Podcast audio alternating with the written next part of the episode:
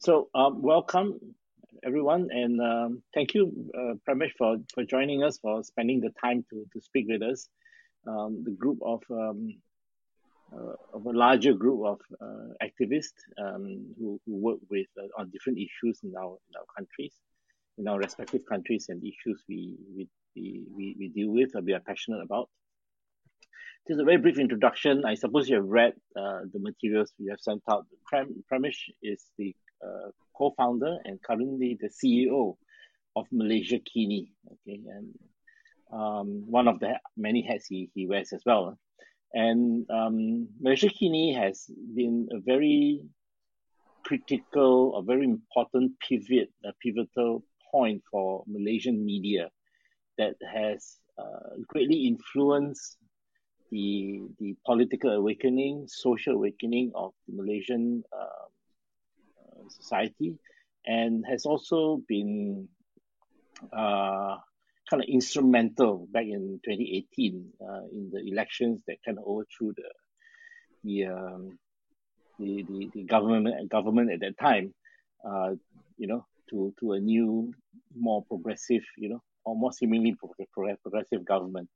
And uh, today we would like to invite Pramesh to to share a little bit about maybe you can start about yourself a little bit, going to Malaysiakini, why you started Malaysiakini, and how, from your viewpoint, Malaysiakini has shaped uh, political discourse, you know, and social discourse in, in the country.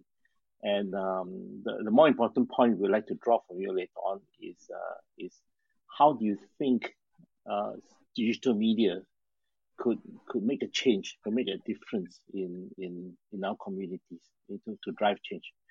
So I I'll leave it to you, uh, Pramesh, uh, to uh, you're already on the stage, so I just welcome you to to to start off the session. Prem, go ahead. Yeah. Uh, thanks a lot, KV. Uh, hopefully, I'm clear. If if uh, you know if it drops off, just uh, let me know. Um, but thanks a lot for the invitation uh, to address this uh, esteemed audience. It's really nice um, to be here. Um, I I, um, I think that you know it's been a it's been a very long journey. It's been over 20 years, as as KV mentioned, and you know we have seen a lot a lot of changes over time. Uh, you know, going back to where we were um, in 1998, we um, you know we saw the uh, and Anwar, two of our core uh, leaders, split apart, and uh, Anwar Ibrahim, who was the deputy prime minister, was was jailed and Mahathir, you know, who has been a prime minister for a long time in Malaysia, uh, adopted quite an authoritarian approach, uh, you know, in light of the challenge from uh, Anwar Ibrahim. So that's what happened in 98. Uh, for me personally, um, I began to take part in more um, social activism when I joined university. I went to study in Australia, uh, in in Sydney, and um, you know when I was there, I met other um, social activists who were talking about you know social change, talking about um, you know everything from racism and uh, in that time fighting for free education because they were going to introduce fees for overseas students. Uh, we also uh, spoke a lot about what you know um, uh, you know what Philippines went through under Suharto, what Indonesia was uh, sorry Philippines go through under Marcos, what Indonesia was going through under Suharto, um, you know the situation in Thailand, so students all over um, the the region uh, were playing a very active role. Uh, I noticed Aizu, one of my, my staff, has joined us. Welcome, Aizu. um, so um, students all over Asia were playing a very active role in, in demanding for social change, and we were part of that. Uh, and a lot of students came to Australia to study. There were students from the Philippines, from uh, from Indonesia, from Nepal, from Hong Kong, uh, and there was a whole wave of uh, you know student activism. We had the Tiananmen Square incident in in China. Uh, you know, Hong Kong students were very involved in many things. Uh, our friends also involved in um, campaigning for independence in in East Timor. Uh, um, you know, uh, in Thailand, in Burma, we had the student uprising in 1988 against the military regime there. So really, in the in the in the 80s and the early 90s, you could see the students uh, all over Asia, uh, you know, talking about you know, how despite getting independence from you know colonial um, regimes, uh, you know, the new post-colonial countries uh, did not really respect democracy and were sliding backwards into authoritarian um, regimes. Um, so that was the context that I found myself in, in when I was studying in Australia, and I was very attracted to sort of issues of social justice. Um, we formed an organization called NOSCA, the Network of Overseas Students Collectives in Australia, which involves you know students from all different backgrounds, and we began you know a series of activism. We're also part of ASA, the Asian Students Association, which is based out of Hong Kong. Um, uh, and you know we campaigned against the uh, the Iraq War, uh, the Gulf War, you know many, many things. Um, later, I came back uh, to Malaysia after my studies. I studied physics, but I ended up uh, becoming a journalist. I joined um, a newspaper here as a journalist. Uh, both me and my uh, co-founder Steven Gan, uh, we both uh, set, uh, joined a paper here, and we tried to do a lot more independent reporting. So back then, you know, media was pretty much controlled by the government. Um, so we tried our hand in print, um, and we, we managed to do a few things, but didn't get really far because the government was really in control. And later, I went back to do my master's in Australia, and I could see how the internet, you know, in the in the mid 1990s was being talked about, and you see the first glimpses of how the internet was coming. Uh, for the old hands here, you had things like GeoCities. I know Yahoo was king uh, in those days. Uh, you know, this is before Google and and many of the other things that we see today. Um, but certainly, you could see a lot of enthusiasm and euphoria about this new way that information could flow um, across the world. Um, and we had a part about you know setting up the first uh, internet. We actually set up a dial-up connection uh, from Malaysia uh, into Sarawak and from Sarawak into Australia. Um, was the first you know kind of like the internet-based connection even before we had things. The government set up internet. Uh, we're part of the Association of Progressive Communications, APC. I think KV may may remember. Yeah. I'm not sure about the others. Uh, very early days of uh, internet communication. Um, so uh, we did a lot of in- initial work, and I think that you know when when uh, when Anwar was sacked, and this, you see the split between Mahathir and and uh, Anwar, that is when um, you know we came up with the idea of setting up Malaysiakini as um, you know as a independent voice uh, on on on uh, independent media in Malaysia and uh, Stephen was in Thailand at the time. He was working with the Nation in uh, in Bangkok, uh, my partner, and he came back, uh, and two of us launched Malaysiakini in 1999, some uh, 21 years ago. We started off with about six people. I think the idea was to, at that time, there were a lot of blogs and you know uh, uh, anonymous publications, but there was no professionally run uh, you know media company online mainly because people didn't think that you know it could have much of an impact. But we believed that the internet would grow over time. Um, so we wanted to bet that if we ride this wave, uh, we could really build a, a strong media uh, organization. And we believe that you know with more independent news, uh, we would see Malaysia change. Uh, you know, people will be better informed. Um, so that's why we launched in 1999. Um, some of the early challenges was, of course, you know, how do you finance it? So we managed to get some uh, initial investments from friends, and we managed to get an initial grant uh, when we launched. But we quickly found out that you know advertisers wouldn't come into something which is so political. So um, we faced a lot of political headwinds uh, from Mahathir, but also a lot of financial difficulties and challenges. And so after three years, we decided to switch to um, a subscription-based system uh, where we asked our readers to subscribe. And this is very early on, it's 2002 a time when there's very little, very few sites doing subscriptions. Um, and it forces to innovate a lot because people were not using their credit cards online. Uh, you know, this was a really, really long time back. People were using mainly email to communicate. There was no social media. There's no Facebook. Um, so we had to come up with a lot of creative ways to attract readers, to get them to pay. Um, so it took us a long time, but in many ways we we uh, we we both rode on the wave of this of the democratization as well as we helped power this wave of democratization.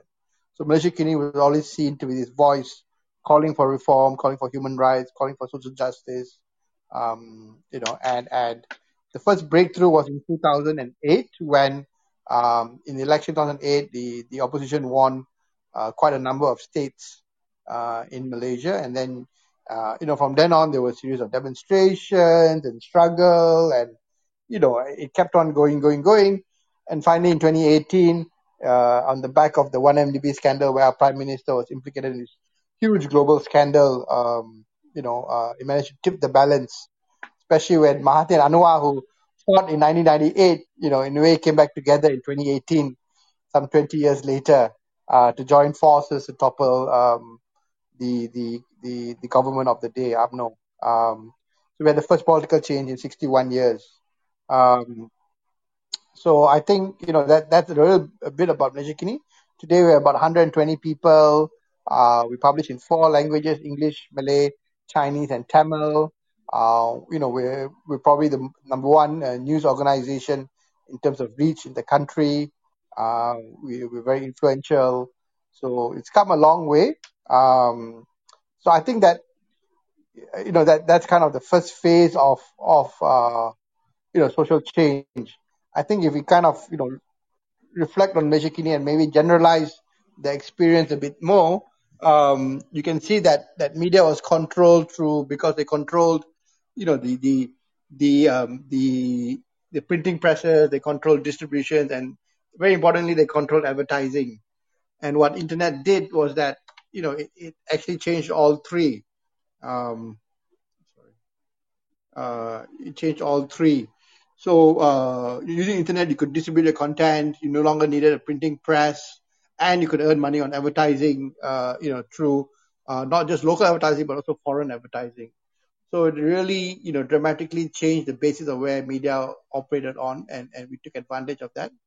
And of course, you know, smartphones came came along, um, you know, in the mid uh, uh, 2008, uh, 09, 010, and that then dramatically increased the number of people who um, you know could access the internet but also it made them to be able to access it anywhere and any time so you really went from carrying a newspaper around with you to you know just basically getting your news on your smartphone. Um, so that really very very quickly accelerated the use of um, of uh, of internet. At the same time had a growing uh, the growth of social media, uh, powered by Facebook and Twitter and others, and that you know really, you know, liberalized the number of, of news sources online to a huge number of of, of uh, you know brands and people started to rely more on their social networks rather than than um, than just a media brand. Of course, the news and information became very widespread, and I like to make it an analogy of um, of food. You know, you, you get so much variety, but not all food is uh, is nutritious. So same as news and information. You know, um, not all uh, not all news and information provides nutrition. A lot of it is actually kind of like fast food and not really good for you. It may be taste good. It may be very spe- full of speculation and you know full of things that are enticing to read, uh, but not really good for your health. So um, that's the world we live in today, where uh, news and information is aplenty, but you know not everything is is is kind of good for you. Um, and also we see a lot of technological advancements such as video, really making online news mainstream uh, in many ways, especially here in Malaysia. Um, you know, I know some of you would say that that you know not everybody has access to the internet. Um, you know, and, and, whether or not, not the internet is um, a tool of the elite.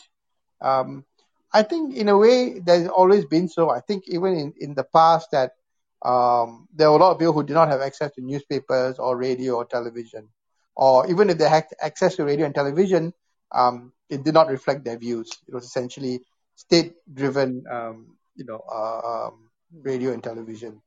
Um, so I think that that remains to be so. That they are the people who have access to technology, and ability to um, deliver the messages using technology.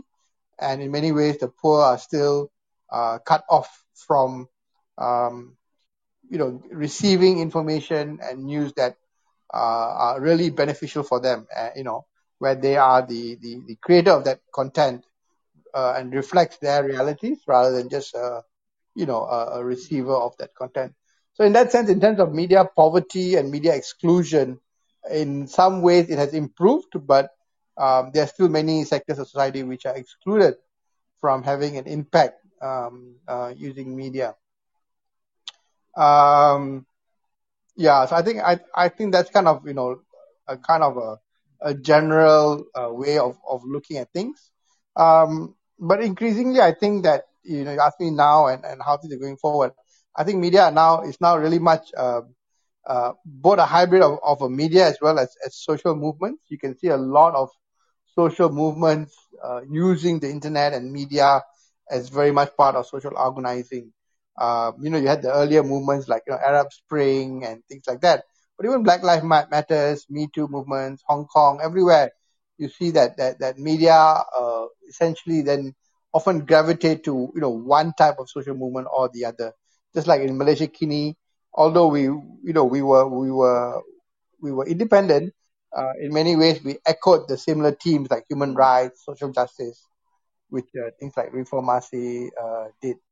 Um, so I, I, I, I think that, you know, especially now with the push towards subscription, uh, you know, and talking about social change, bringing back the topic, you know, it's really kind of seeing how media tends to shape social movements and social media movements uh, shape uh, shape the media.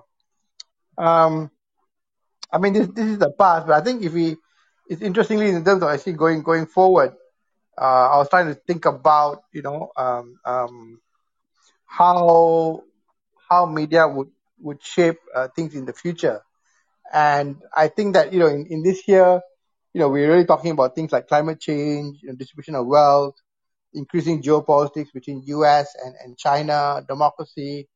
Uh, these are some of the main key issues I think that we face, you know, going forward, and um, I, I, I think that that is where we need to apply our digital skills and digital media and in a way try to fashion new ways of using these digital tools to address these, these digital um, challenges. Um, and I think just like how, you know, media in the past has reshaped societies, I think going forward, we need to think about how we can use digital tools to, you know, organize more vibrantly. Uh, you know, how do we use it as tools for voting, uh, you know, or even organizing strikes or, or boycotts or other means of, of real strong social organizing, um, uh, not just, you know, media information. Um, I often think about, you know, what, how does, you know, how, how can we go beyond the nation state? Uh, you know, how do we organize, uh, you know, ASEAN wide parties or the Asian wide political party? Um, so I, I, I suppose these are the questions that I I think about in the sense that um, you know we, we, we, we don't want to just do what we did in the past, right? But how do we apply uh, increasing new tools towards a new type of social change, which which is probably required in the you know the next ten to fifteen years.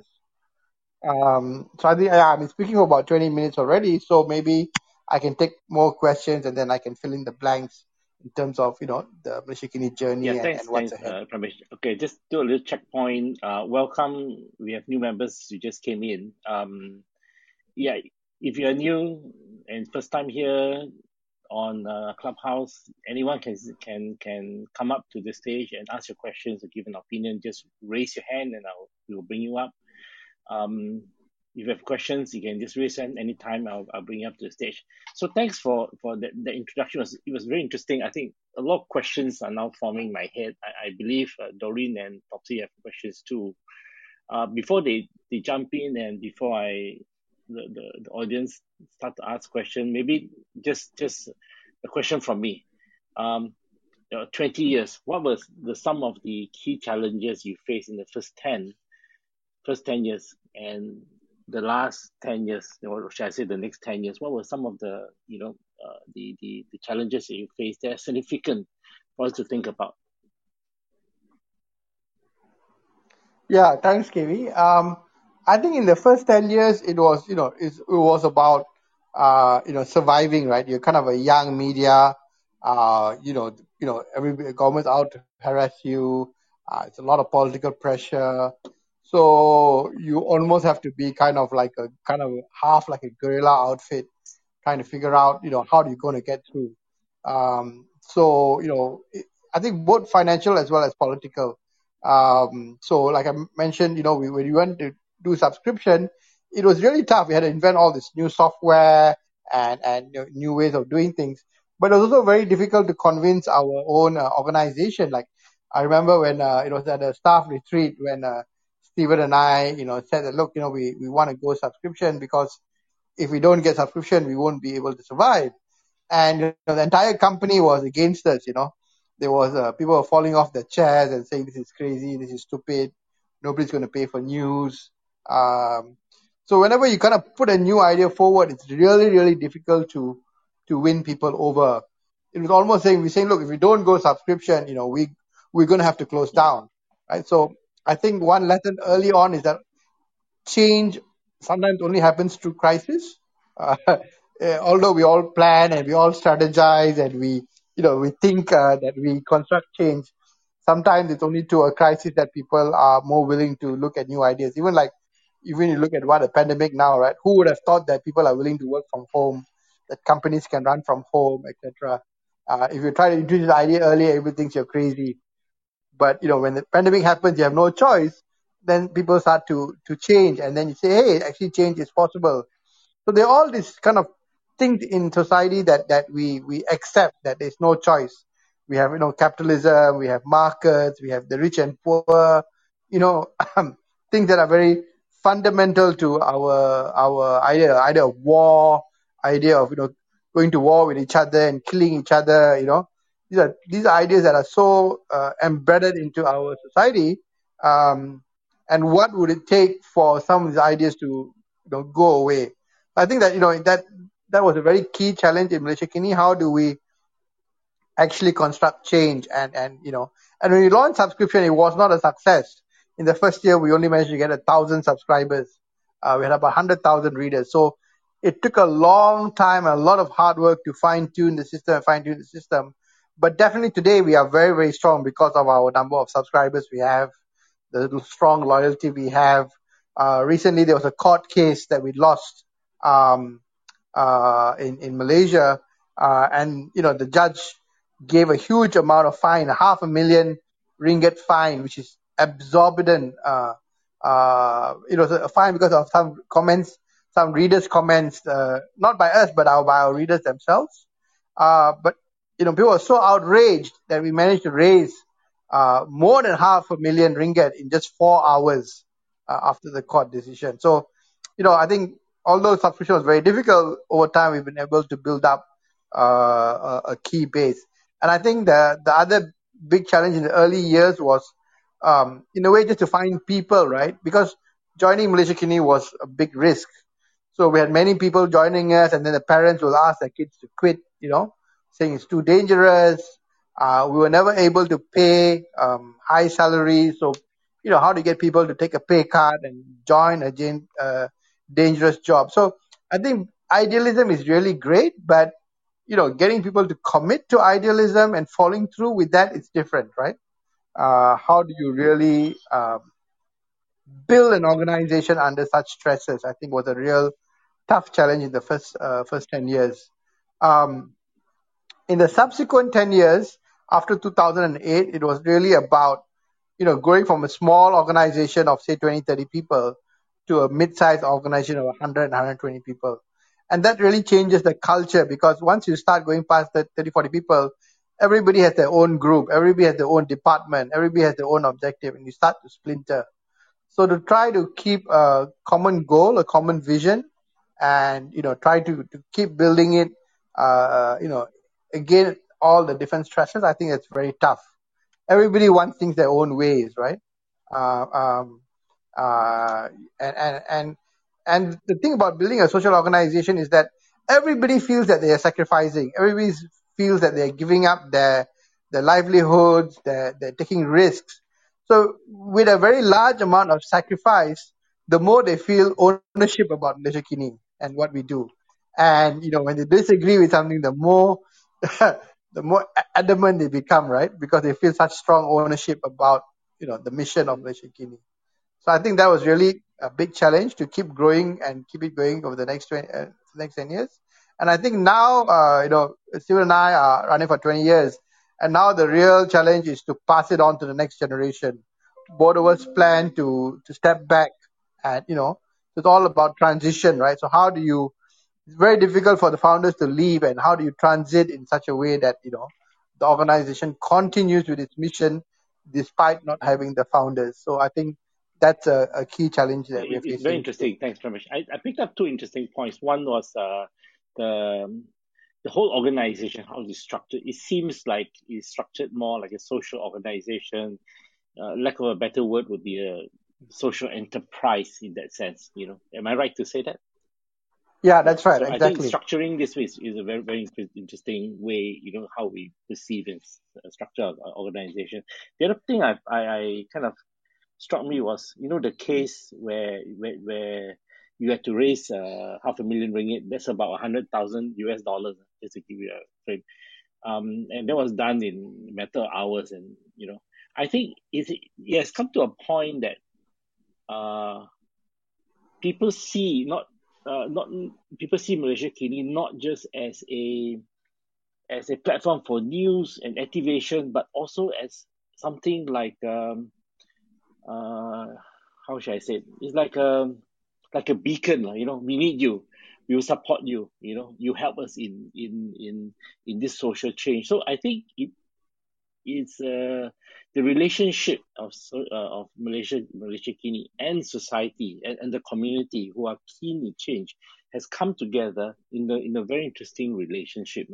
So so I do you have anything to to kind of comment on this relationship and how you know over the years you have kind of built this. Yeah. Yeah, I, I think that, that that's very true. I think you know brands today or organizations today have to have this kind of relationship with um, you know either their clients, their consumers, their followers. That's why I kind of describe it like a like a social movement. And you know we we, we had this very early on, like when we were thinking about you know what we're going to do with Malaysia when we're not making money we asked ourselves that, okay, look, advertisers don't care whether we exist or don't exist. You know, if tomorrow Malaysiakini closes down, now this was back in, in 2001, 2002, I said, tomorrow if we shut Malaysiakini, who will miss us? Who will cry for us, right? Who will say that, oh, I don't want Malaysiakini to die? And we felt that at the end of the day, these are our readers, our subscribers, our supporters. These are the people who will say, you know, I want Malaysiakini, right? So we said, yeah, okay, it's a small group, but you know, can we build this group? How, what do we need to do to, you know, keep on building, you know, uh, allies, friends, supporters, and always stay close um, to the people. So we, you know, subscription was just one, but you know, Steve and I are, are very approachable. People can drop by the office, and you know, we see people. We always talk to them. We have open offices. We see our staff. So the whole organization you know, was about being close to our readers, being close to the people, being close to, you know, the, the, the people who support us. Um, we, we try to avoid separating ourselves from um, the ground. So, for example, um, you know, one, one very important part was the ability of our readers to comment on Malaysiakini. And even though what they said was terrible, and even though we got fined, uh, you know, five hundred thousand dollars for what our readers said, uh, we refused to close down that section because we said that if we close down our readers' comments, that will distance us from our readers. You know, so we constantly struggle and keep saying, look, how do we continue to work with the people to build what Kini is about and not separate Malaysiakini from our, our readers? Yeah, it's very, very interesting. Very interesting takeaway. It's relationship building with the community. I'll leave it at I'll leave it at that. Uh, we have a question from Dexter. Dexter, um, over to you. Oh yeah, well, thank you, Pramesh. That was really interesting. Um, I, I came in about five five ten minutes ago, but um, I wanted to ask you a little bit more about this recent court case and really how you've already kind of touched on it, but I, I was wondering how is Malaysiakini going to evolve in the future with if things like this happen again? Because I'm sure you were surprised, if not shocked, by the intense weight of the fine. How, how do you think you're going to try to um, maybe address that when it happens again, or try to try to prevent it happening again? What do you think your new strategy is going to be in a in a space that is kind of as policed as intensely as as you just experienced? Yeah. Uh, sorry, Dexter, are you from Malaysia or are you from abroad? Just just to check. Oh, I'm from I'm from uh, I was born in the United States, but I'm I'm from London. Okay. Yeah, I think that that um, it's a challenge. So we, we we've lost two cases, and the both cases were were, were fined very heavily. First half a million, and then more recently another uh, case involving a gold mining company where again they they uh, fined us another two hundred thousand. So we do recognize that you know we could there could be many legal cases ahead, uh, and and uh, you know we don't want to we don't want to um, what do you call it uh, ask for public donations every time there is a, a case. So I think part of it is of course we need to build our legal defenses. So we are very much more careful with our comments and you know things that we do. Uh, but we we we constantly want to. We've also talked about setting up a media council and you know, changing the law in terms of defamation. So uh, I was I was the uh, uh, pro tem uh, chair of the media council, and we drafted all new laws and things. But it's not going to go ahead because you know we've had a reversal and um, there's a bit of a authoritarian government in place. So I think we, we don't really have a choice but to, in a way, continue to be what we are uh, and be more vigilant about some of these legal cases.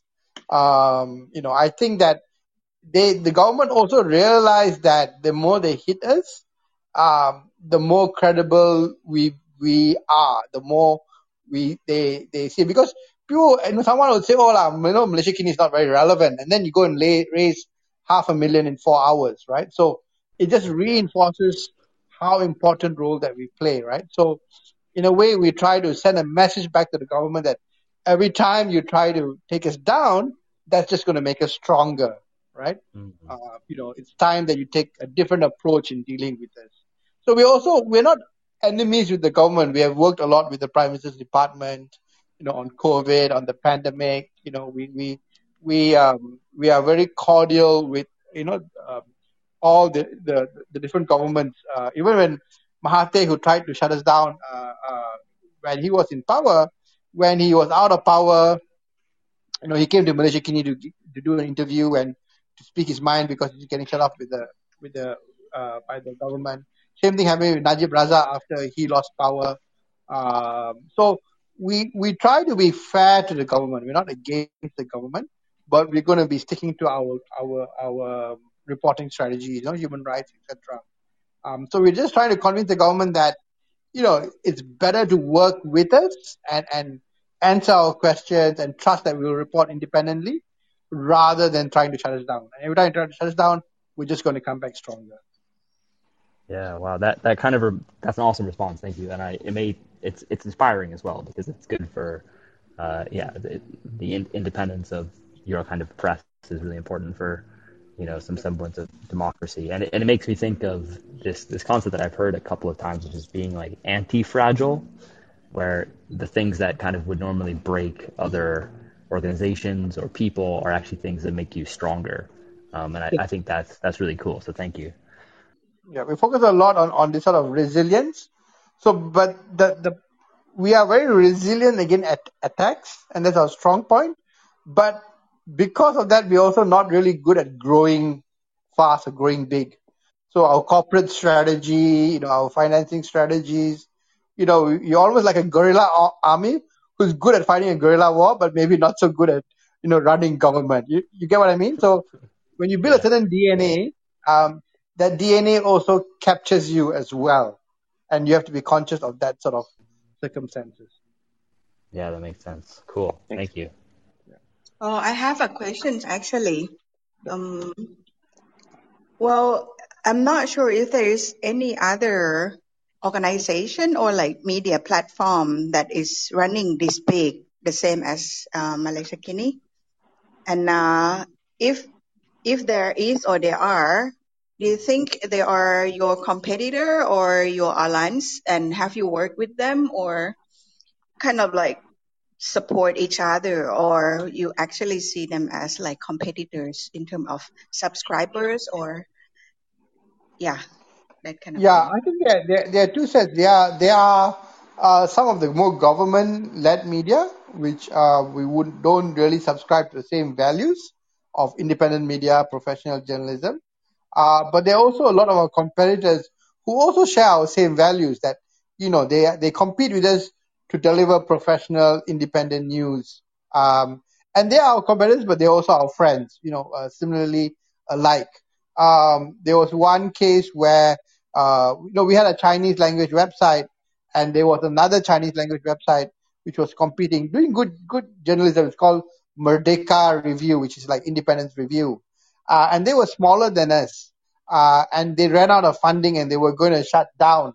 Uh, you know, they, they, they told the, the, all the readers that, you know, uh, we can't no longer survive and we're going to shut down.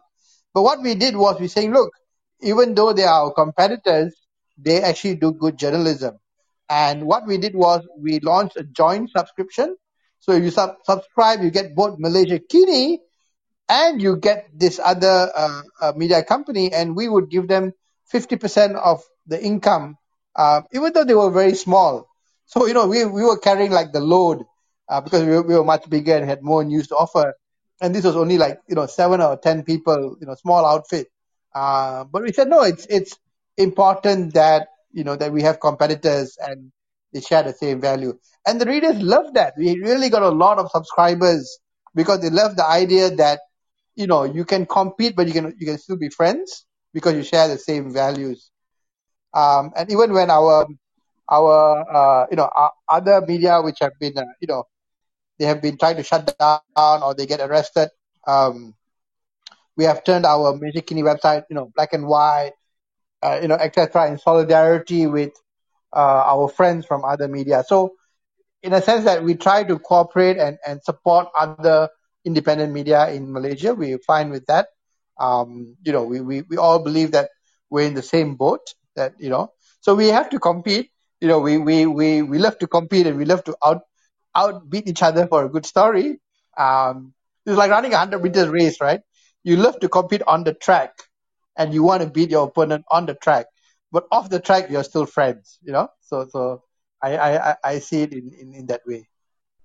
Yeah, that sounds great, actually. Yeah, it, it's it's kind of like the media world that's supposed to be, you know, like independent, Yeah. competitive, yet supportive. Yeah. Yeah. Yeah. That's right. Yeah, I think the interesting point here you, you raise is the, the the value system. I think there's there's a lot of thought. Um, you, you seem to have put a lot of thought into into into the motivation of, of Malaysiakini and and that value is is you know able to be perceived by others. I, I think that's that's a that's a critical point, right? Um, anyone else have any questions for for Pramesh? Yes, Doreen. Hi, Pramesh. I have several questions, but let me not uh, ask them all at once. Uh, first, I want to say how inspired I am by the agility of you and your team's thinking. Um, and I'm particularly moved to hear about uh, from the beginning, it seemed like a core value of Malaysiakini was to care about the the kinds of people that normally don't get cared about. For example, the subscribers, which some, you know, some companies, some for-profit entities might see as the small peas, you know, because they're just bringing in a little bit of money, you know, and um, but it, it found it sounds like you have stayed really committed to the subscribers and see them as and see them as your base. And the other commitment that I hear you talk about is to the staff. Um, and I love this idea of, um, you know, if people already feel like, oh, I'm I'm making a sacrifice, I could be making a lot more money somewhere else. Well, you know, if we can't offer money, what we can offer is a sense of ownership and um, using a sense of ownership to make people feel like they really matter, and they do. So I want to say how moved I am by that, and I would love to hear you talk about how specifically you care about the staff and care about the subscribers. But um, the other question I want to add now, uh, ask now, is since the topic of tonight is digital media as tools for social change, one thing in my mind is how much digital media has changed from when you started off in the late 90s uh, and 20, 20 plus years later. I feel like the promise of the internet has become darker and darker. Uh, maybe the late 90s, it, it was this kind of pioneering uh, space with this sense of freedom. But now it feels like the internet is increasingly this like just a just a blatantly for-profit space, you know, where we're just being fed on. And my question is kind of big, but I'm like, how do you maintain hope about the internet? Okay. Um, Yeah. as a space to really have um, true dialogue and and uh, and to and to build well we care about building compassion for each other Sure, sure. Okay. Let me take the your first question, and if I forget, I'll come back to your your, your last question. I think for for staff and subscribers, you know, we we we um we well, you know, Steven and I come again from a kind of a social justice center left background, right? So it's really helped that um, you know both of us uh, kind of agree on the kind of the north star of you know what Malaysiakini is for and what values drive Malaysiakini. Um, I think it's very difficult if you have two or three co-founders and you know they have maybe a different perspective. Um, and I think another thing what we did very early on was to divide our tasks. So Steven is the editor in chief, and he's a very good editor in chief. And although I used to be a journalist, I left the the role of a journalist of, of doing content, and I focus purely on business. So my job is to you know make as much money as we can, uh, but not to in any way erode the independence of Malaysiakini. So I let editorial do their job. I don't interfere with editorial. So we both have our we have a common north star of what we're about, and then we have our jobs that we need to do. So Steven's job is to put produce the best content day in day out, to get the editorial team going, to dig up the stories, to really you know hold power to account. My job is to figure out you know how we're going to make the money, how we're going to get much advertising in, subscribers in, you know. So I think that that's also really key um, for kind of an organizational structure to work. Um, and how we you know we we re, we always reinforce the message to our staff, even to our readers that that you know that we're always here reporting these things. Um, you know, simple rules like okay, if a subscriber or reader sends an email in, make sure we reply within 24 hours. You know, make sure we pick up our calls. We don't have a you know a machine. We call Malaysiakini. We don't have a machine that answers. We have a human being which answers. If someone walks in the door, treat them re- with respect. You know, if someone calls and say, look, I'm really poor, you know, I, I, I can't afford Malaysiakini, we just say, look, just give them a, a, a free subscription. It's okay, you know. If they claim that they can't afford Malaysia that's fine, you know. Uh, uh, so we, we just kind of reinforce and say, look, we need our readers and subscribers, but, you know, treat them as good human beings, right? Presume they're good rather than presume they are bad. And, you know, with our staff is that they, they, um, you know, we, again, Steve and I don't have our separate offices we don't have our own car parks. We just park with everybody and eat with everybody and work with everybody. Our salaries are not that high. I always complain that Malaysiakini doesn't pay me enough. but thank God I have a, uh, my wife works with the UN and she earns a lot of money. So that is, uh, that is really helpful for me. Um, but you know, we gave, and then we gave a lot of shares out to our initial staff who worked with us in the first few years. And you know, we always tell our, our staff, look, at the end of the day, if you have core responsibility, you're getting married, you have a family, you know, we, we respect the idea that you need to leave the organization and you need to get a much higher paying job. Um, but we always keep in touch with our ex staff. Many of them always come back and help in some way, you know, during elections or etc. Uh, we never, we don't, we don't hold a grudge if they go off and you know, we basically tell them when you leave Malaysia go for a job which at least pays you double.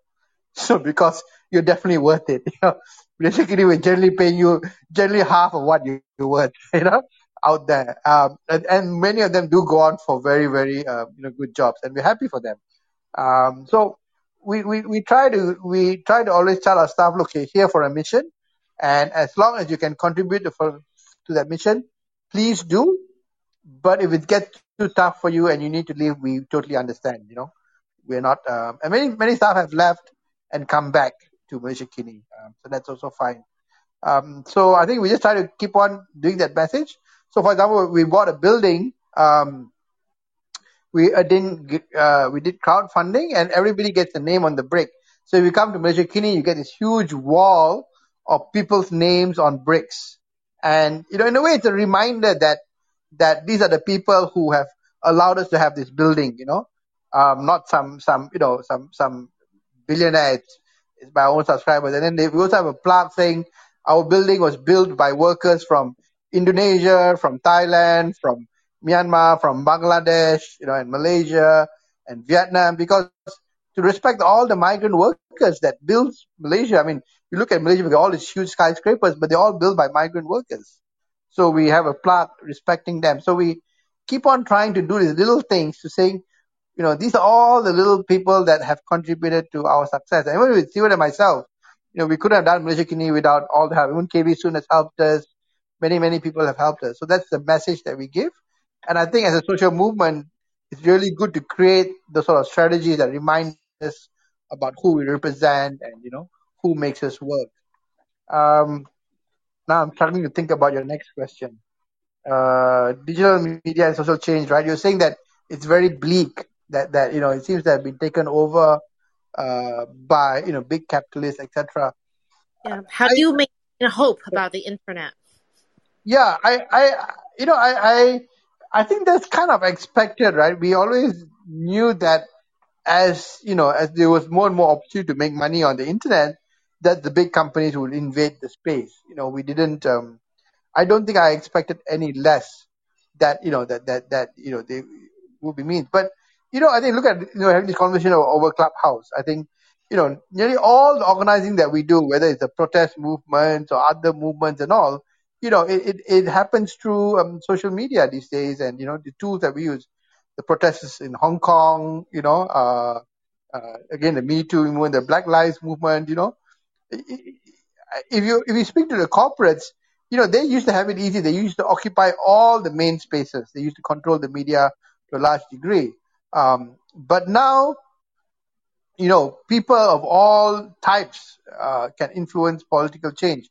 Of course, there are people who we disagree with who are also using the internet media, you know, to propagate their own way. They say what Taliban organized the takeover of Afghanistan using WhatsApp. uh, you know, so so. But you know, I I don't think we should see the internet as something which is all good or all bad. But um, these are technological tools that are available. How do we use these technological tools to drive, you know, change that we seek, right? AI is coming, machine learning is coming. How do we, you know, use the tools to drive change rather than say that, you know, uh, we don't want to use these technologies because they're being dominated by uh, by by big uh, big companies. So um, I, I see internet as that. I don't see I don't see internet as negative. I see that you know uh, um, how we can drive change. I mean, my daughter Banu downstairs is you know pitching an idea about uh, uh, um, uh, something called Asher, which basically burns uh, waste, and she's doing the pitch to a group in Japan. You know, so half the session is in, is in Japanese, and then her session is in English. Um, something called what? Something called Jam, something like that. And she wouldn't able to pitch her idea, you know, without the, without the internet. Um, so so I I I'm I'm I'm quite optimistic that that the internet can be used for social change, um, but it depends on us, you know, figuring out how to do it and using the opportunities available. Interesting. On that note, um, I want to go back to something you mentioned at the introduction about the future, right? So now, for the next half an hour, I want to tap on your vision, Pramesh. Um, what next? What's going to happen? What are some of your inspiration ideas about how the digital tools can can can help shape, or how can we use digital tools to help shape um, our, our society to be more inclusive, to be more peaceful, harmonious, compassionate, if you like the term, right? You mentioned something about uh, voting across, you know, political parties across ASEAN, for example. Maybe, you know, can you dive into that a little bit? Yeah, I, I think that the internet is a way for us to organize in large numbers. I mean, uh, you know, people like Obama, Bernie Sanders, you know, they, they, they came up because of small and small donations, right? They didn't have to rely on the on the party infrastructure per se. Um, you know, so I, I think there is a great opportunity for us to organize in large numbers. Uh, but the question is, what are we organizing for? And how do we use such organization to, in a way, either take power or impact power or influence power or influence, you know, social results, right? So, um, you know, I, I, I, I think that, you know, we, we, in some ways our politics are still stuck in in in um behind national borders but you know we are able to communicate and organize across national borders and i think the opportunity is that a lot of us are in a way tired of our politics. We we we, we see the way our political parties contest with each other. And regardless of who wins a political fight we don't really see the benefits of it. Um, so I think that you know I think the, the way forward is to, to look at you know parties like you know, uh, Podemos in in in in, uh, in Spain, uh, you know the Pirate Party in Germany, other types of you know political social organizing, and ask ourselves you know how or what could we do to uh, create such mass, you know, so that we can have an impact on say you know what's going on in Myanmar or, or other countries, right? Um, I've always thought that you know it's good time to start a, a pan ASEAN party, uh, a pan uh, political party. I think young people are really you know connected and have uh, you know a very a thirst to address things like climate change, etc. Um, and it, it, it breaks out like for example in Malaysia we're very much caught up in our own politics, right? And then you know this party versus that party. But if you talk about an ASEAN party and you talk about larger goals like climate change or inequality, then things change.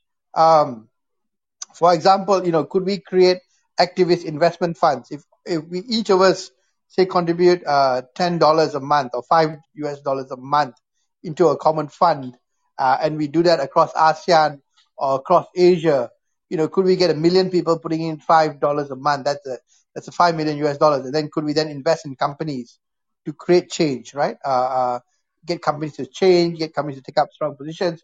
So in US with the with the Black Lives Matter movement, a lot of companies had to adopt and change their political positions, and in a way signal that they were in support of uh, racial equality.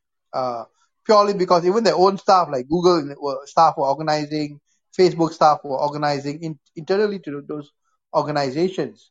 Um, so you know, how can we form, for example, an Asian or an ASEAN political p- party or a social movement, and then you know collaborate with the with the staff of Google or collaborate with the with the staff of Facebook or, or, or Amazon, etc., to deliver better results, right? I think you know if we have a million members across Asia, and we then agree that Amazon staff across the world should be paid a minimum wage of you know X dollars, I think that would be a huge pressure on Amazon to change and say that yes, you know, we will pay all our staff anywhere in the world a minimum wage. You know, so so I I, I really feel that there is uh, uh, an ability for us to organize. Um, I think uh, organizing around votes, uh, organizing around uh, activist investment strategies, uh, uh, around strikes and boycotts. Um, these are very very powerful tools that we can we can use to put a huge amount of pressure. So let's say we take Myanmar. Uh, you know, if we had a million people um, around Asia in organized way, what are the key points? What are key pressure points could be put pressure on so that you know Myanmar would you know not take a, a, a violent way or give them incentive to handle the matter peacefully, for example, um, or, or around climate change. How could we make sure you know what are the ten worst companies in terms of uh, climate change and how could we make them, you know, change their investment habits. Um, so I think this is the future that I'm looking towards. Uh, and, and there may be other ideas, right? Uh, but definitely, I think, you know, uh, uh, more direct participation in democracy outside the ballot box, I think is the key that we need to create. Thanks, thanks. Thanks, Pramesh. I want to throw you a question, uh, a challenge now. Now, you mentioned Myanmar, and many of many of us here are passionate and very, very concerned what's happening in Myanmar. You know, um, what do you think the Myanmar people can do now, you know, to to to kind of help uh, in, in their current situation, the political and social situation, and how do you think, you know, using the digital tools, people outside Myanmar like us can collaborate to support them now? Yeah, it's a difficult question. I, I spent about you know last uh, about three years uh, you know working with me, uh, Myanmar uh, media, Democratic Voice of Burma, and a few other uh, Myanmar. So I was there like you know every other month I was spending time there. So uh, uh, so I kind of got to see a lot of things uh, up close, and you know you can really see the military trying to juggle for a position, and then you know uh, you know and then at the end of the day when they found they couldn't win the election again, this is what the result is. I think we can. It's a bit hard to say what are the pressure points. Um, you know, I, I, I, I, um, I, I really, I've been thinking about it. A lot of people have been consulting about it. Uh, at the moment, what we're doing is that you know, you know, Myanmar journalists need to leave. We offer them sanctuary in Malaysia. Uh, you know, they are they are now uh, rebroadcasting using you know, the internal channels were, were shut down, so they're rebroadcasting using uh, outside channels. Um, I think the telcos have a have a leverage. So I think Telenor is, is pulling out. So I think, for example, if you understand the telco networks, uh, whether Microsoft or Ericsson or Huawei are supplying technology, then these are some you know possible critical points. I think uh, we need to put pressure on other companies who are investing in uh, in in Myanmar to say, look, you know, they will not accept uh, sort of level of violence. Um, if we are better organized, then you know, we I think in our part of the world, China is playing a very uh, very important uh, uh, role, but the Chinese society is divided between people who are labeled as you know pro West and you are you are just Western lankies, and the people who are who are in China but really believe in, in China playing a much more positive role um, in China.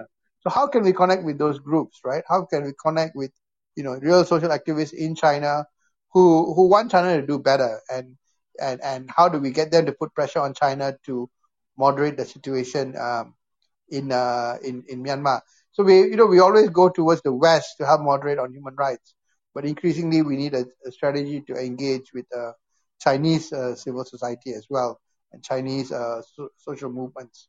So I think it's a bit hard for us to react immediately uh, on Myanmar, but I think the lesson is to understand what's happening in Myanmar and say, look, okay, if this happens in five years' time, what are tools can we build today so that we stop it from happening in, in five years' time? You know, so if we take a five to ten year horizon, then you know what are the tools that we start building today uh, to put us in a better situation. So even when Michigan started, we didn't think that we could make an impact, you know, overnight. But we said that okay, in five years' time, or in ten years' time, or fifteen years' time, what is the impact that we could create?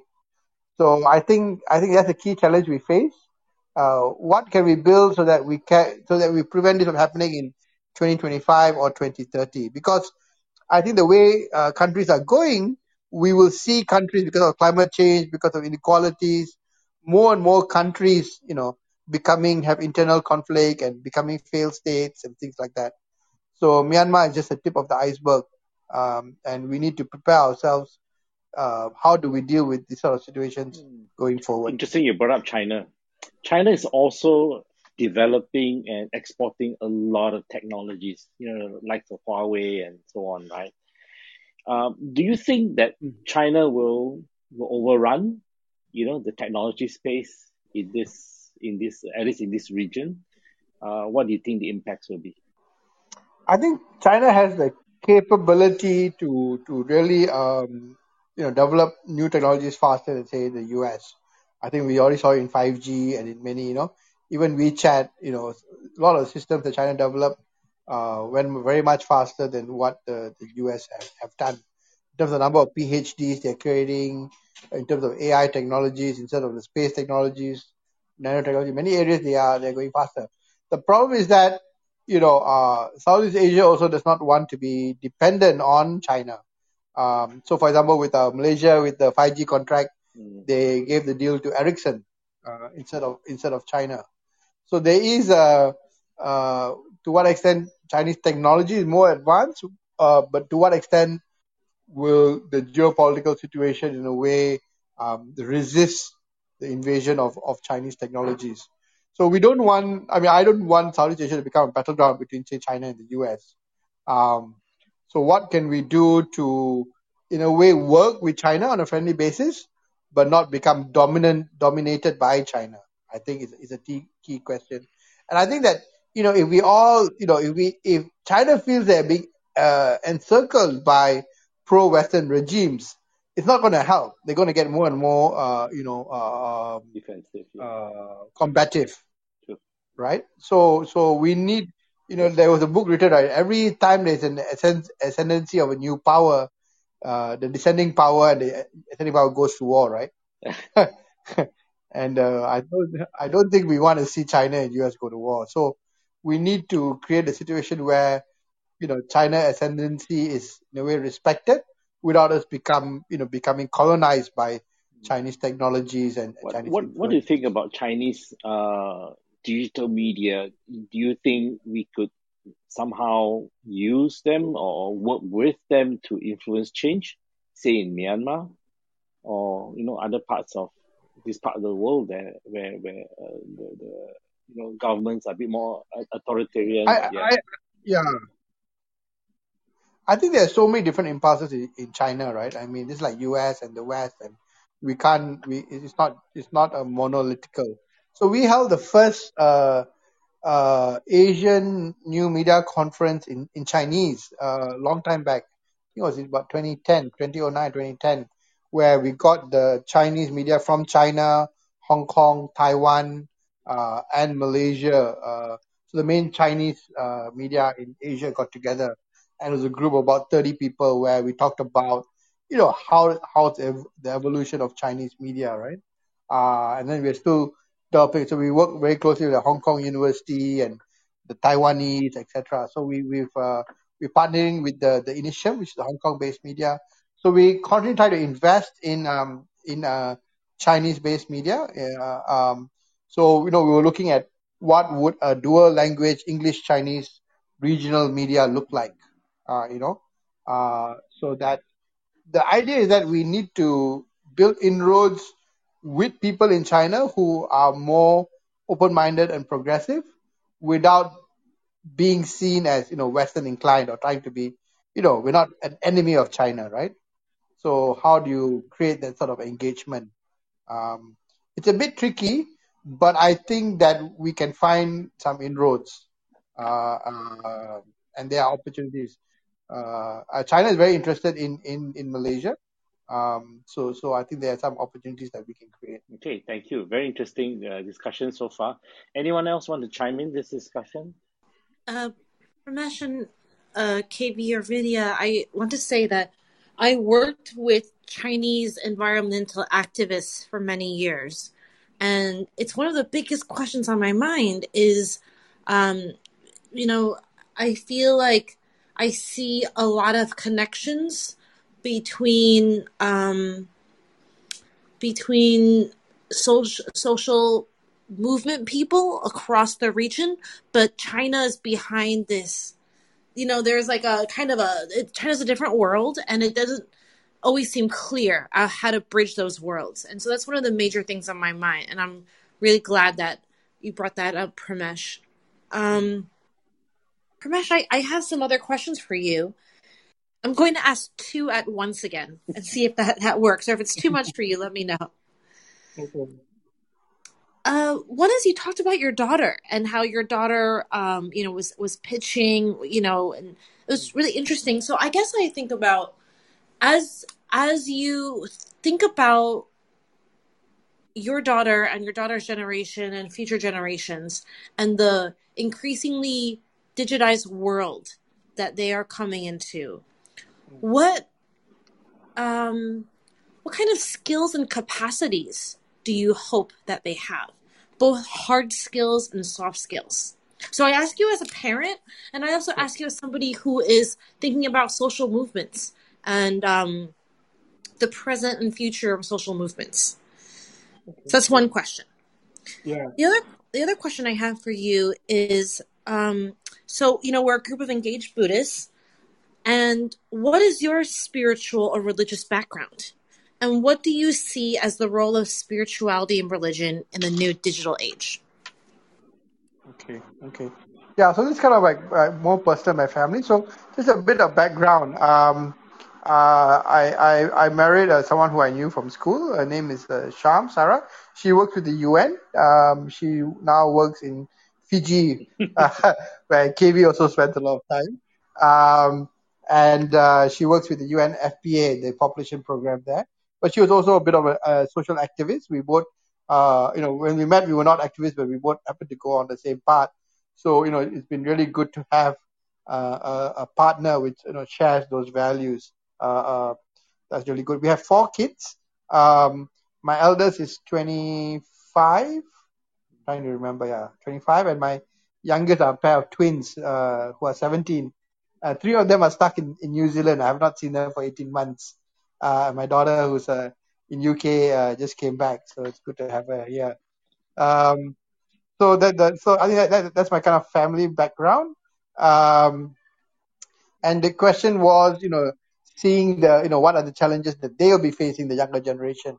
I think the big thing, you know, the the the, the internet which they inherit would be the very different one than the internet which we grew up with. You know, it's a very different one. I think I think AI, machine learning, is going to play a, a big a big role, and nearly all of the of the interactions are going to be mediated uh, by some form of technology. So they already, you know, use their phones and computers for a lot of technology. Uh, you know, uh, intimation. You know, there's going to be a lot more voice. Uh, you see a lot, lot more video. Uh, virtual reality is going to come in. You know, so so really, their their lives are going to be uh, you know mediated by by technologies. Of course, there'll be some people who will reject it and you know will want to stay away from technology, but you know, I think they will really have a lot of technology in their lives. And I think the big, the key difference is the role of of uh, uh, emerging role of AI, um, which I think you know not only take over a lot of jobs, you know, it become so common to work with an AI. You know, whether it's a doctor AI or lawyer AI or an accountant AI or a finance AI or an education AI, that that you know the line of working with a human being who works with an AI uh, will, in a way, get blurred. So I think that's going to be the main challenge that they face, and how the society adjusts to having, you know, very significant AIs uh, play very important roles in society. Um, you know, like this is a simple example of taking directions today. You know, we're on our Google Maps and we say we want to go A to B and we trust Google Maps to give us the, you know, the right route. But we've got no idea whether it, you know it's actually giving us the best route. But we just trust the AI. So not so much AI taking over, um, you know, humanity. It's just that humanity becoming reliant on AI for uh, many of things that we do. Uh, you know, uh, uh, we do a lot on e-commerce, and a lot of e-commerce is powered by AI. So you do a search, AI will tell you these are the five best products, uh, five best places to get it. We look at the five options, we choose one, uh, you know, and we and we go ahead. Uh, we don't ask whether or not you know AI is actually giving us the best results. We rely on Google search. You know, we do a search on you know cures for COVID nineteen, and whatever Google tells us, we kind of either accept it or we reject it, and then you know we we talk to our friends, but we never know you know what is really the you know source of information. So I think for the younger generation, I think that's the biggest challenge they face. Um, and I, I, I do not know how they will address it, but I think they're going to have to figure it out. Uh, and it's a it's a it's going to be a, you know a challenge for humanity per se. Um, your second question, what my my spiritual background? Um, I was born a, a Hindu, but my parents were not very religious. Um, I, I on my Facebook page uh, it says uh, what spiritual but not religious. So um, I, I I believe in a sense of spirituality, but I don't believe in uh, uh you know going to a temple or being you know the religious practice per se. And much like you say you're engaged Buddhist, right? Where you're using Buddhism as a source of inspiration and philosophy and understanding the world, rather than maybe going to the temple literally and you know. So so I'm I'm more on that. My degree is in physics, So I do a lot of work in science, and you know the the the uh, I I have done work on you know quantum mechanics and things like that. And physics has also evolved a great deal in the last 20 years. And it's really interesting that the more you work in physics, the the the link between spirituality and the physics of our world becoming in fact closer together uh, rather than actually different apart. So the more science uh, learns about the world of nature and the universe, um, the more role spirituality seems to have a role in it. Um, so that's very interesting. So, uh, so, so yeah, I think that that's my kind of a, a spiritual background. Uh, part of my question, Pramesh, was also what do you see as the role of spiritual new digital age? I, I think that that you know, if we, for me, if I interpret spirituality is a sense of you know, combination of morality, of of um, you know, of ethics, of understanding the the kind of the universe and how the universe operates, and sense of humanity. Um, and I think that that that uh, you know we that's a really good lens to to see the, the evolution of society and see what we need to do about you know social justice and and the challenges that that humans face. So I think spirituality for me uh, is a sense of grounding that that this is the humanness of us. That that that you know you know it's like the other day I was asking myself a question. Uh, you know, between being selfish and being selfless, and uh, you know, it's a kind of like who are we living for? Are we living for ourselves or are we living for others, right? And because my kids are all growing up and I'm feeling that, you know, all my kids don't need me now. I'm suffering the emptiness syndrome, you know, like, you know, like, oh, my kids don't need me. So like, you know, and I'm you know, thinking about leaving Malaysiakini and thinking about a second career and things. So the question of who needs me, uh, ring, you know, is a strong message. So I said that, you know, you tie it back to spirituality is that, you know, how do we then give back to larger society? I mean, it's easy to give back to people who are immediately around you, your children, your parents, you know, um, your employees, your staff. But, you know, as these things get delinked, then you have to give back, you know, to society in general. And when you give back to society in general, society may not give back to you, right? So society is not saying thanks, Prem, right? So how do you reconstruct your social being in a society that you give to but doesn't give back to you? And I think that's kind of a, a, major question that uh, occupies my mind. I don't know whether I'm making any sense, but yeah. You know, I, I, I loved how you said, I loved how you boiled it down to that very core human question of um, who needs me and why do I exist if if if I might not be needed, um, and and and how that's connected to spirituality and our purpose in the world. Um, if people have questions, I really encourage you to use our final couple of minutes to talk with Pramesh. Yes, Dexter. Um, I just thought it was interesting how you know you said you've studied physics, and uh, I I haven't studied much physics myself. I read a little bit of like uh, Stephen Hawking, but like just the the bare bones. And it is interesting how like the more that you study the physical world, the more you might be studying the Tao or um, like other different ways of viewing the universe. Um, Yeah. like more of a spiritual lens. That that was just a side note. Though I was really curious to pick your brain about what you think the role AI can play in uh, filtering um, kind of fake news or providing a you know a selection of content that might actually be better curated for um, maybe diversity of opinions as opposed to siloed um, a siloed news feed where like you get all of your information is coming from you know center left or far right uh, news channels. Do you think there's a way that you could that AI could be optimized by a company or an app or Malaysiakini to help um, diversify people's um, awareness of news? Because I think that that's another threat when it comes to media in the digital world and how people consume it. it. Is it's very easy to get stuck in echo chambers and siloed information. So I was just wondering if you have any thoughts on that. Yeah, we, we've done some work in that area. We tried to look at the structure of news and disinformation and things. And we found two aspects that one is that, you know, how do people recognize disinformation when they receive it, right?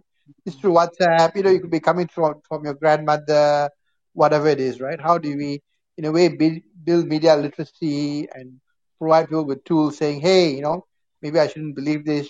I should, you know, in a way, um, check whether this is true. That that's one part of thing.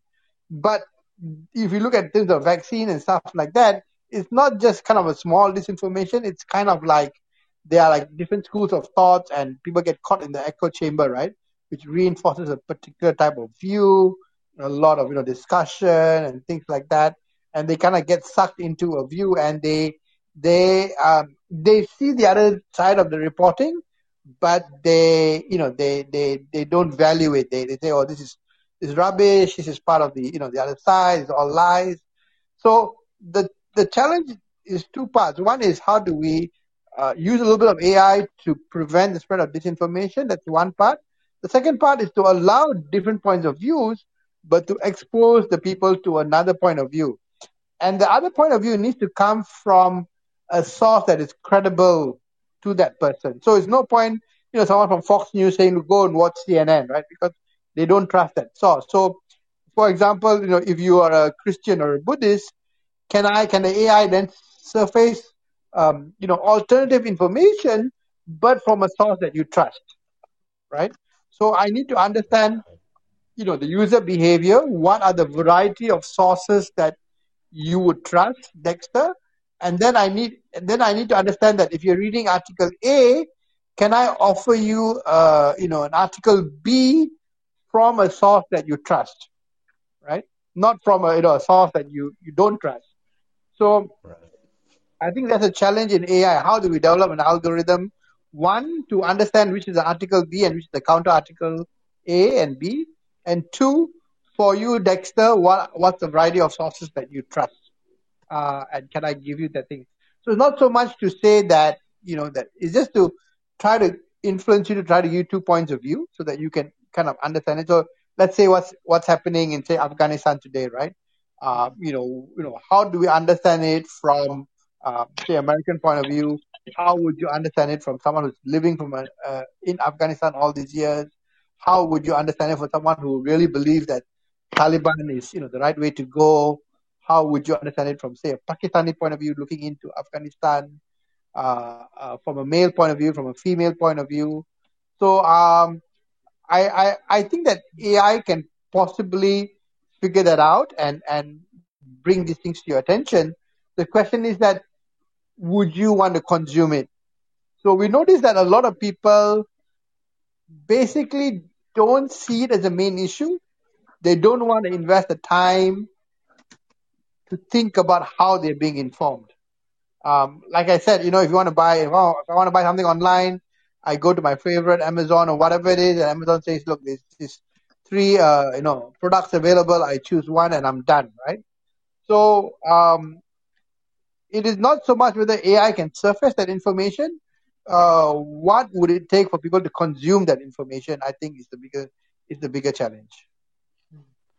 Yeah, that's a, a really good point. I, I hadn't thought about how, you know, we, we automatically dismiss certain sources just because they're Fox News or something like that. It would take quite a, you'd almost have to give up uh, a significant amount of your, well, I don't really know when it comes to digital privacy, but you have to kind of let an AI observe the types of news that you consume frequently and then kind of build off, build a database or like a working, um, like Yeah. use the machine learning algorithm off of that. So it's you Yeah. kind of give up quite a bit of um, Yeah. maybe anonymity. Yeah, Um, and, and of course, you know, those those those tools are so dangerous right now. We know a lot about brainwashing, right? So if I really understand, you know, a lot about your behavior, it's probably quite easy for me to actually, you know, lead you into a certain way of thinking.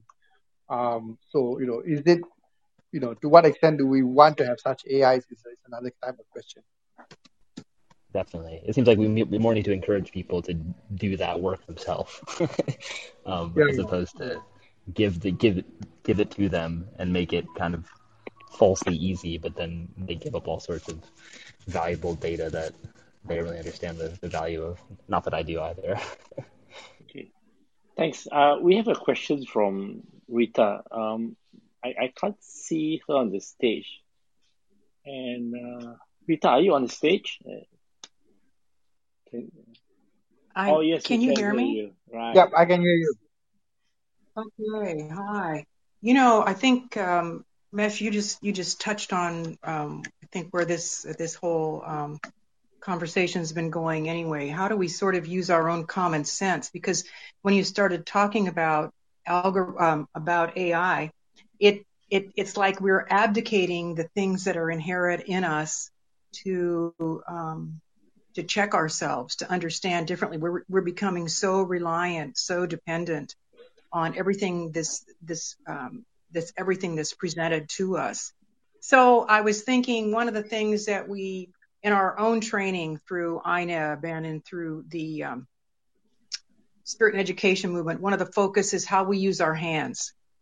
And so sort of the balance, you use the word grounding already. And so, you know, I don't see the day I, that maybe we will only rely with our minds, but you know, our bodies need to be involved too. And this is where we bring the grounding back into our bodies. It's through our, our tactile senses, you know, and through touch. And I think that also gives us another, other information about how we're processing these things we're being bombarded with all the time, right?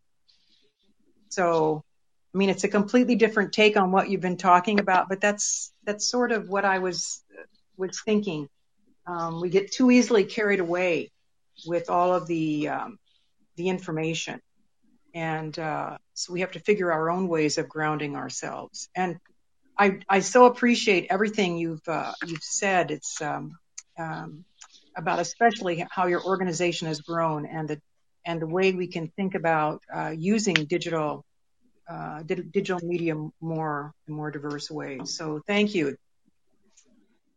Thanks, Rita. Yep.